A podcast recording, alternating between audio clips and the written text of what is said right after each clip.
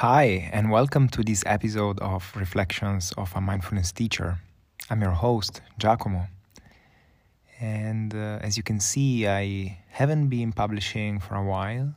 It's been several days already, and that's because in our family um, we had a really sad moment. My grandma passed away, and uh, this was the first time in my life that someone so close to me has passed away. I mean, I had pets and animals, and I can tell many sad stories of how, as a child, I had to say goodbye to them. But of course, it's not the same when a human being, a person in your life, that it's really dear to you passes away. And I promise I don't want to make this episode uh, too much sad or even morbid.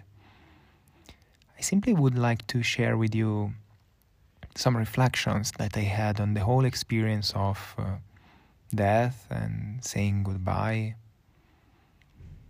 especially from the point of view of uh, mindfulness, meditation, stoicism, and uh, the first thing that I noticed in having to say goodbye to someone is this tendency of the mind to find it difficult to accept death.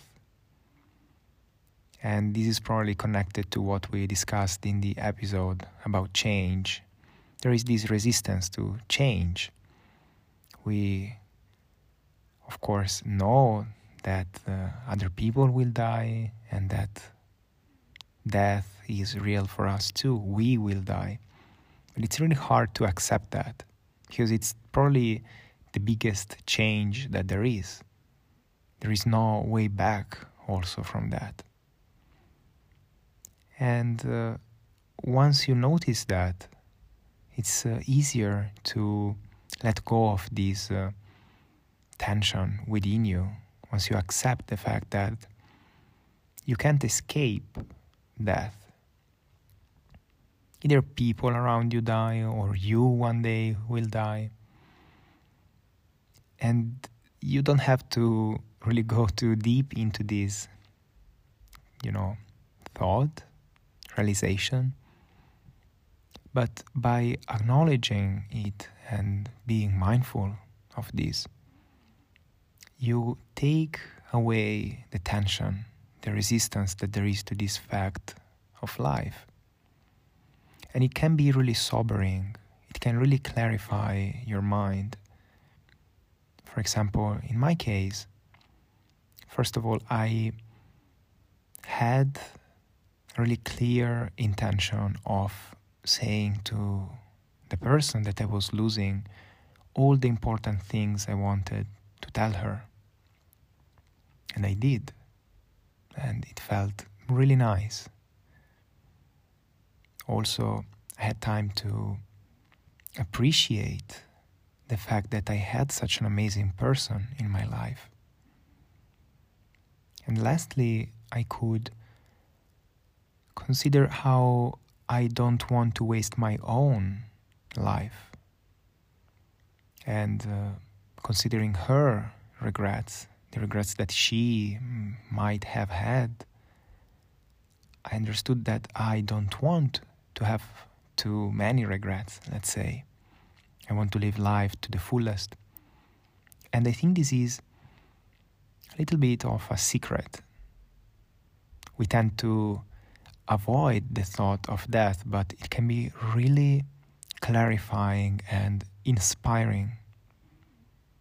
It can drive you towards living a life that has meaning and purpose,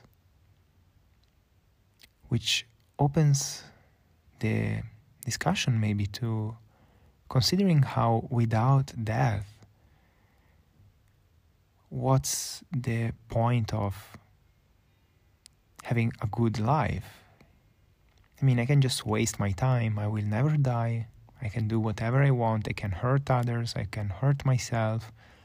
Or I can not improve anything here. I can just go by with events. I can stay on the couch eating chips and ice cream and watching TV and movies. Who cares, right? So, in a certain way, death is what gives skin in the game. We have stakes. It's not just a matter of uh, pleasure or stress, for example, suffering. It's not just about that. There is a time frame, a time limit. And I don't want you to perceive this as a morbid thought again. This is actually inspiring to realize I have a finite amount of time here. And unless you believe into an afterlife, which is not my case, but it might be your case, if you don't believe in an afterlife, this time here really matters. For what I know, this is the only time that I have. This is the only time that I can be present in my life with myself and with other people. This is the only time that I have to love and to receive love, to create something good for myself and others. Isn't it amazing how something that we tend to avoid, we don't want to think about it, can actually, when analyzed, be something so profoundly deep and motivating? And of course, I am not thinking about these all the time. I have other things to do. And I'm not saying that you have to think about death all the time, but as Stoics suggest, and as in many other traditions is being suggested, the thought of death, the remembering of your limited amount of time here is important. You don't do yourself a favor when you look away you don't have to think about this all the time, but not ever thinking about this ends up by taking you to a really dark spot, which is maybe the spot in which my grandma was. I hope not, I will never know, I'm not inside her head, but when you get old and you realize that you don't have that much time and there are unresolved matters. And you didn't think about this before. You were just living your life and avoiding the subject. So I, I invite you to read the Stoics on the topic of death. Both uh, Seneca and Marcus Aurelius have written really interesting entries in their letters and uh, in their, let's say, diaries and journals. But also simply sit with this thought.